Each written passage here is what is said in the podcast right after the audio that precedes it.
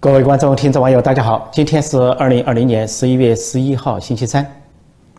谈了好多天美国大选，那么美国大选在中国国内的反应如何？实际上，美国大选全世界关注，在中国那边也都高度关注。尽管十四亿中国人没有选票，被剥夺了选举的权利，但是他们关心美国大选的热度丝毫不减，比关心本国政治还要这个关心。那么在社会上都知道。我说过，在自由派、呃民主派里边，知识分子里边，多数都是挺川普，而担心拜登上任。实际上，在中共党内也是如此。那么现在传出的消息是，红二代的主体都是挺川普，啊，这个担心拜登上任。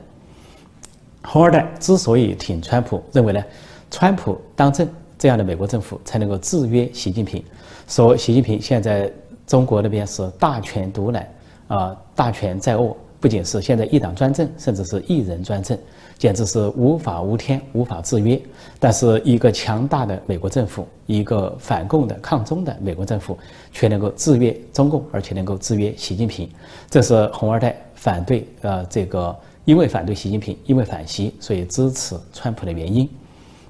这跟海外的情况也相应。海外的情况，像这个海外的华人中的。中国人的民运人士、民主派呢，百分之九十五都支持川普的。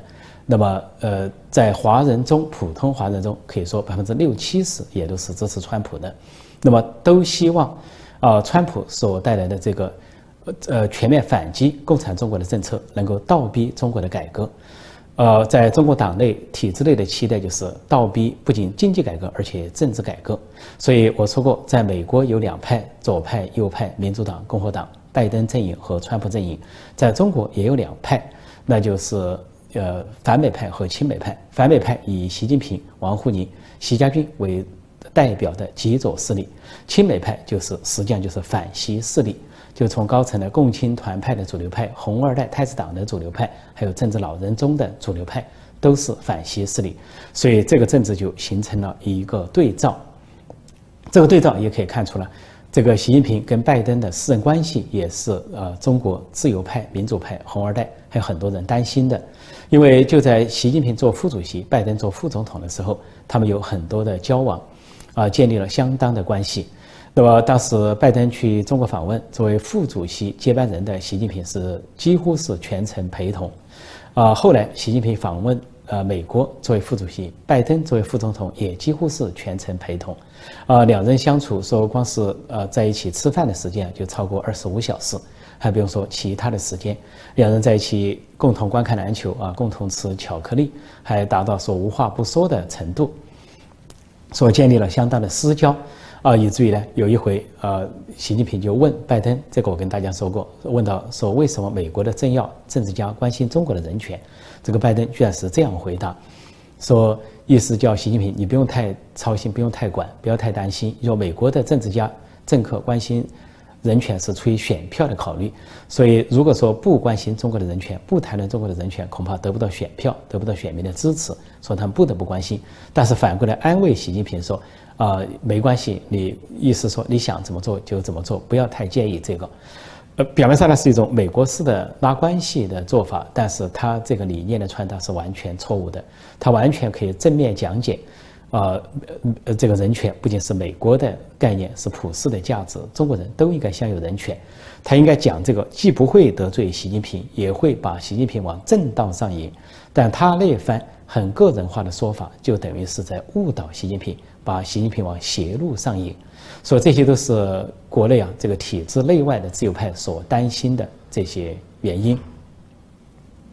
更没有说后来拜登父子又跟中国建立了很特殊的关系，包括商业的关系，还有政治的关系，以及其中啊报道出来的这些行贿受问受贿，甚至是一些色情丑闻。也就是说，各界都在议论。当中共、当习近平掌握了拜登父子、拜登家族的这些丑闻，尤其其中的一些图片或者视频之后，就相当于拉到了拜登的短处或者软肋。那么，呃，在必要时候拿出来的话，那就是否能迫使拜登就范？但我们也不能这么悲观，就说在美国是三权分立，有层层的监督机制。如果拜登父子要恣意妄为的话，恐怕也会受到像国会。啊这个司法各方面的监控和限制，呃，稍有不慎，恐怕不仅坐不稳位置，恐怕是要栽倒，而且恐怕一上任就是一个跛脚。况且现在司法诉讼还在进行之中，究竟谁是下一任美国总统，现在还现在要下结论还为时过早。说到中共内部的事情，实际上最近所发生的，呃，马云就阿里巴巴的这个以前的董事局主席，后来蚂蚁集团的这个龙头马云，关于蚂蚁集团上市又被叫停上市这个事情呢，实际上也不简单，背后也涉及到中共高层的政治。简单的说，那就是马云呢直接得罪了习近平。那这个马云，他这个准备这个蚂蚁集团，呃，叫蚂蚁金服啊，他还有几个龙头，准备上市相当长一段时间，说是募集的这个上市的初步启动资金 IPO，这个募集资金达到三百四十五亿美元，是史上最大的一个募集，甚至说在全球都达到了这个，呃，第一这个呃一个创了一个记录。那么原定呢说在十一月五号要上市。而在这之前呢，中共的监管部门已经同意它上市，在香港、上海这些上市。那么这个蓄势待发，但是呢，突然在上市前，啊，马云和他其他四名这个蚂蚁集团的龙头被中国的监管部门四大监管部门去约谈。约谈之后呢，这个蚂蚁集团上市也被叫停。叫停了之后，这三百四十五亿美元的这个。呃，募集的资金啊，要一一退还给退款给那些啊筹资人，说这个事情啊是同非同寻常啊。这个事情呢，跟不仅跟习近平相关，跟王岐山也相关。那么要事情要说到在十月二十四号啊举行了一个所谓上海外滩第二届金融峰会，那是一个基本上是一个视频会议，在这个会上发言的中共最高级别的是国家副主席王岐山。还有一个前重庆市长，呃，黄奇帆，他现在还在中国金融领域啊主主持某方面的工作。那么另外呢，还有马云，而马云这个身份居然是联合国什么数字化工作小组的共同主席这么一个身份在那里发言。那这个马云的发言呢，可以说是就触动了，呃，王岐山和黄奇帆，那么或者说跟他们。抬杠了，呃，完全讲话相反。以王岐山先讲话，讲到中国金融的乱象啊，其中说到几句话，说什么歪路、起路、邪路，啊，说不能走投机赌博的歪路啊，不能够走什么呃自我循环、金融泡沫的起路，还不能够走庞氏骗局的邪路，就放了重话，说明中中国的金融系统很乱。结果呢，黄奇帆这个重庆啊前市长也讲说。呃，现在网贷说是呃非常的活跃，这个互联网贷跟银行贷款不一样，说一年就在市场上可以转几圈，转得飞快，啊，就举例一一百亿美美元可以在市场转几几次就达到什么一千亿美元，他认为转得飞快是风险，因此呢就发出了要强化监管网贷这个事情。实际上，马云的这个公司啊，蚂蚁金服、蚂蚁集团，他们就有网贷，他们如果说有一百亿的话。其中据说四十五亿来自于一些网贷公司，啊，就来自于重庆的两家网贷公司。说黄奇帆讲网贷，实际上就对马云这蚂蚁金服这些表面上的民间金融企业是一个敲打。结果轮到马云发言了，马云发言是这么说：他说讲监管啊，不仅有监，而且有管。他说这个监就是看着你发展，管就是出了风险去管。他现在是。他说：“我们还讲我们监的水平啊，这个不够，呃，管的水平倒很多。然后又说这个监管呢，啊，不能用旧式的方法来监，就不能用昨天的方式来管未来。说你不能用管机场、管飞呃管火车站的方式去管机场，呃，然后说这个中国银行啊，目前还是一个当铺思想。然后说现在的一些监管思想呃，不足以去应付未来三十年未来的发展。还说了创新。”说，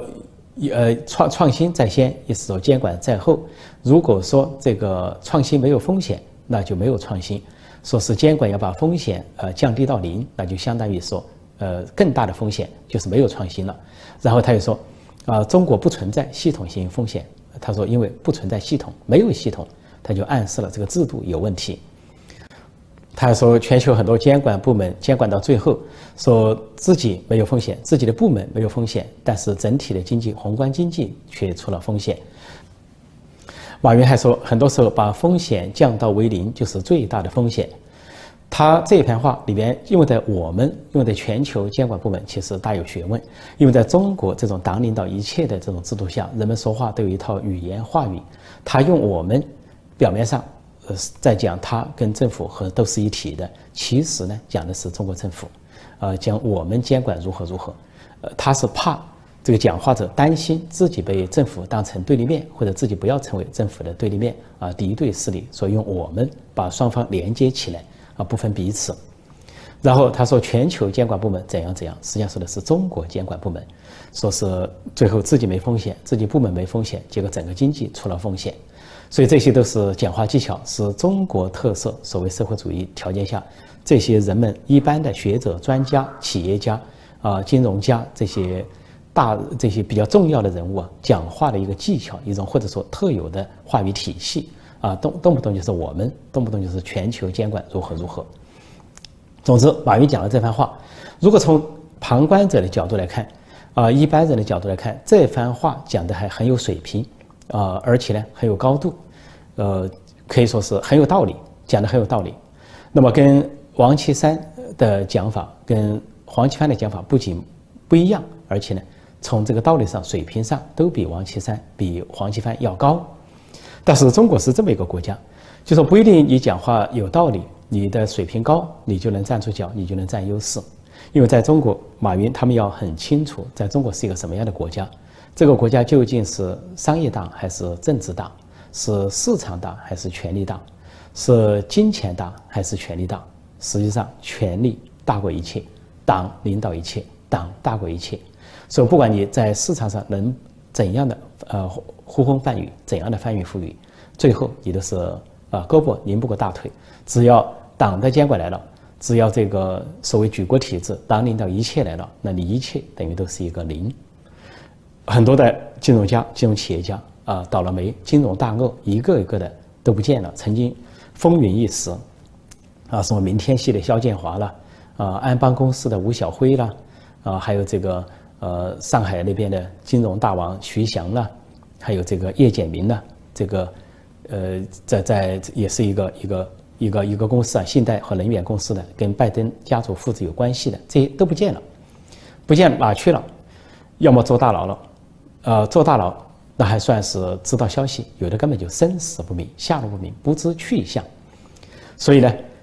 这个马云讲了这番话，被国内就说通了马蜂窝。说是呢，硬杠王岐山啊，这个反对黄奇帆，其实这是次要的，关键的是幕后的是他得罪了习近平。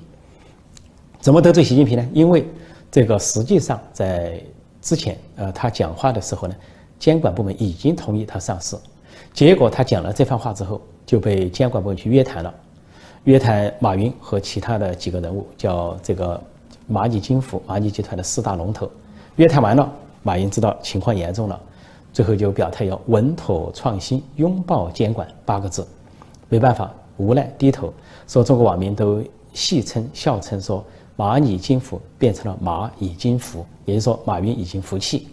在中国这个国家就这样。如果你在美国，在其他正常国家，像马云这样的人，你是翻云覆雨也好，呼风唤雨也好，你是天高任鸟飞，海阔凭鱼跃，没有问题，大有你发展的空间。你反对政府、反对领导人没问题。就像这个美国的首富比尔盖茨啊，这个纽约的首富这个彭博布隆伯格都是反川普的，没问题，你很安全，你想做什么做什么，想说什么说什么，而且你想怎样捐款怎样捐款。但是马云不行，马云这些人呢，身处一个不正常的国家，这个国家权力就是一切，党领导一切，所以权力下来，权力啊，这个官大一级压死人，还不要说权力大的压死人。所以马云等人被迫表示服气，不仅服气，结果上市也被叫停，就这么简单。那么这个被叫停啊，据后面传出的新闻是习近平亲自叫停，因为不能让你马云这个一家独大。以前你阿里巴巴很很大了，所以中共就通过呃逼退你董事局主席的方式，促成一个国进民退，把阿里巴巴表面上是民营的，实际上在相当程度上收归国有、收归党有。现在你蚂蚁集团一下子搞这么大，说是三百四十亿的筹资，上市之后能够一下股价冲到四千亿美元，这么个大盘，这对习近平当局来说是一个震撼。这个钱、这个资金、这个经济不掌握在党手上，不掌握在习近平手上，而掌握在民间啊人物马云身上。虽然说马云是个党员，那中国这个党员太多了，多如牛毛，在街上随便一走人才是一个党员。一个砖头随便一扔都打到一个党员或者官员，说了就不值不提了。所以这个马云的党员身份保护不了他，倒是他这个民间企业家这个身份带来了高风险。就你现在马云说的话有水平怎么样？你有水平啊，这个有道理，但是反而呢，按照中国古话讲叫取祸之道，祸从口出，反而给自己带来祸事。所以习近平叫停了这个，那么这个事件也跟王岐山相关，因为习近平跟王岐山呢。今年的大半年都在搞权力斗争，那么习近平是把王岐山的羽翼都剪除了，啊，包括湖北省委书记蒋超良，啊，弄下来，然后去向不明，啊，中央委员还没有拿掉，还出席了五中全会，然后又把这个王岐山亦师亦友的，呃，朋友红二代太子党代表性人物任志强打入大牢，判处重刑十八年，最后就在五中全会开会前，还把王岐山的大管家数十年的大管家。副部级人物董宏突然拿下，投入秦城大牢，这对王岐山是一个震撼。这个震撼甚至传出在五中全会上，习近平和江泽民、江江西啊要联手来打倒副主席，制造个新的林彪事件。但由于后来高层的各种斗争，习势力和反习势力的角力，啊，这个这一幕呢，在五中全会避免了。那么应该说，习近平跟王岐山后来斗来斗去，啊，暂时达成和解和缓。和解和缓之后呢，就出现了一个五中全会之后，王岐山呢本来是国家副主席，他只主管外交事务，协助主管外交事务，但是突然又被调去在金融会议上发话，这本来是他老本行，以前当过副总理啊，啊当北京这些救火队长的时候是他老本行，那么现在突然又在金融领域发言，那发言呢，王岐山显然要向习近平表现一把，这个要缓和双方的关系。要给习近平一些表现表示，因此呢，就在这个金融峰会上放了这么一些重话，似乎要整顿金融市场的意思。似乎王岐山啊没有摊上管大瘟疫，没有摊上管其他事儿，现在的金融上要显一把。这样一显，结果受到了马云的挑战，马云的硬杠，这下就问题大了。说这样子呢，在这个问题上，等于说王岐山跟习近平再次的。局部的合作，局部的携手，弥补两人的裂缝，弥补两人权力斗争构成的啊深重的鸿沟，因此马云反而就成了牺牲品。所以这个马云呢，可以说是得罪了王岐山，得罪了习近平。如果说被约谈，被这个上司叫停，那还是个小事；那要是被打入大牢，被即没家产，全部没收，啊，这个身败名裂，倾家荡产。到秦城度过余生，那才叫摊上了大事。这个事情并不是不可能。前面几个金融大鳄我提到的，什么吴晓辉啊，这个叶简明啊，徐翔、肖建明啊，这些抓的抓，关的关，判的判，然后失踪的失踪，然后他们的企业也就被收归国有、收归党有、收归习近平当局所有。所以，马云走到那一步并不是不可能。马云和他这些高高管呢？他们的结局和下场未必就比前面几位啊被整治的金融大鳄要好。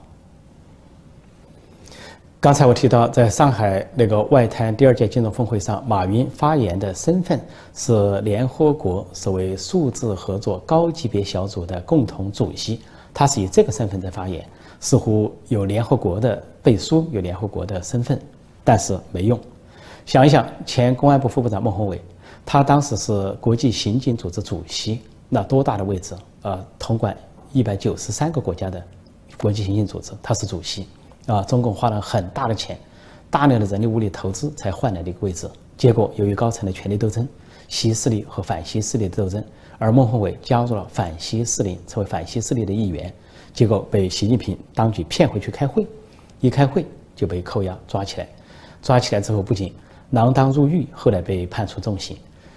后来查出的这个贪腐金额非常少，少的只有一千多万，简直不够填这些，啊，中国贪官污吏的牙缝。结果判了十几年重刑，而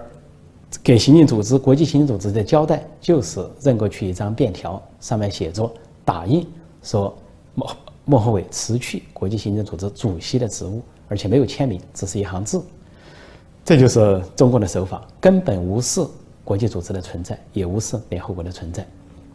所以马云这个职务保护不了他，因为在他的背后没有联合国这个靠山，在站在他背后那些黑老大、那些老大哥，就类似于奥威尔笔下的《一九八四》大洋国里的老大哥啊，黑老大，无所不在，无所不监控，叫支配一切，控制一切，高于一切，那就是中南海啊，中共当局啊，举国体制，把整个中国。九百六十万平方公里土地，十四亿人口从头到脚管起来，管得严丝密缝的这么一个厚黑集团——中南海厚黑集团。所以，马云的背后不是联合国，是这么一个厚黑集团，在他背后随时可以张开血盆大口把它吞没。这就是中国一个不正常的国家。呃，不问你信不信，只问你服不服。呃，说马已经服，马云已经服，其实被压服、打服。下服的棋子是马云。美国大选余波荡漾，啊，尽管媒体宣称是拜登当选，但是呢，川普阵营还在进行法律诉讼，因此整个大选还没有定论。这个时候呢，跟大家分享一个段子，这个段子是这么说的：说有各国的人在一起啊，比试啊，这个选领导人的效率。啊，美国人说。在我们国家，上午投票，晚上就知道谁是总统。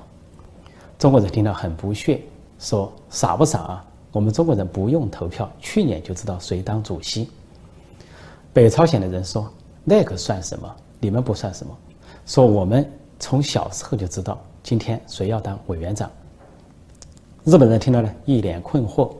就说：“我们成天都在选举，但是就不知道下任首相是谁。”因为日本的首相是走马灯似的换，一有错就，啊道歉请辞，啊安倍是个例外，一当八年，呃连选连任，最后呢他是自己请辞以健康原因。那么接下来是俄罗斯人，俄罗斯人说我们这里啊一个人当总统当累了换成当总理，当总理当累了换成当总统。他说你们知道我说的是谁？当然他说的是普京这个半独裁者。接下来，一个古巴人一脸的困惑，弱弱的问了一句：“说哥们儿，天哪，领导人还能换啊？”结果，一个伊拉克人大声回答他说：“能换，当然能换。你要不换，美国人帮你换。”这里指的是2003年小布什攻打伊拉克，申请合作萨达姆，帮助伊拉克人民建立了民主和宪政。在节目结束之前，跟大家讲一声，最近呢有一些暗黑势力在打压我的油管频道，呃，是我的油管频道最近的节目啊，要么是广告遭到扼杀，或者是没有广告出现，所以有一定的困难，呃，希望大家能够踊跃订阅我的陈破空会员网站，就是呃 C H。E n p u k o n g v i p dot com 那里有我的畅销书连载，算是对我的一个赞助。另外，如果有这个赞助和打赏的话，我每天节目的描述栏里有赞助和打赏的相关信息和连接。感谢大家的支持和力挺，我今天就暂时讲到这里，谢谢大家收看收听，再见。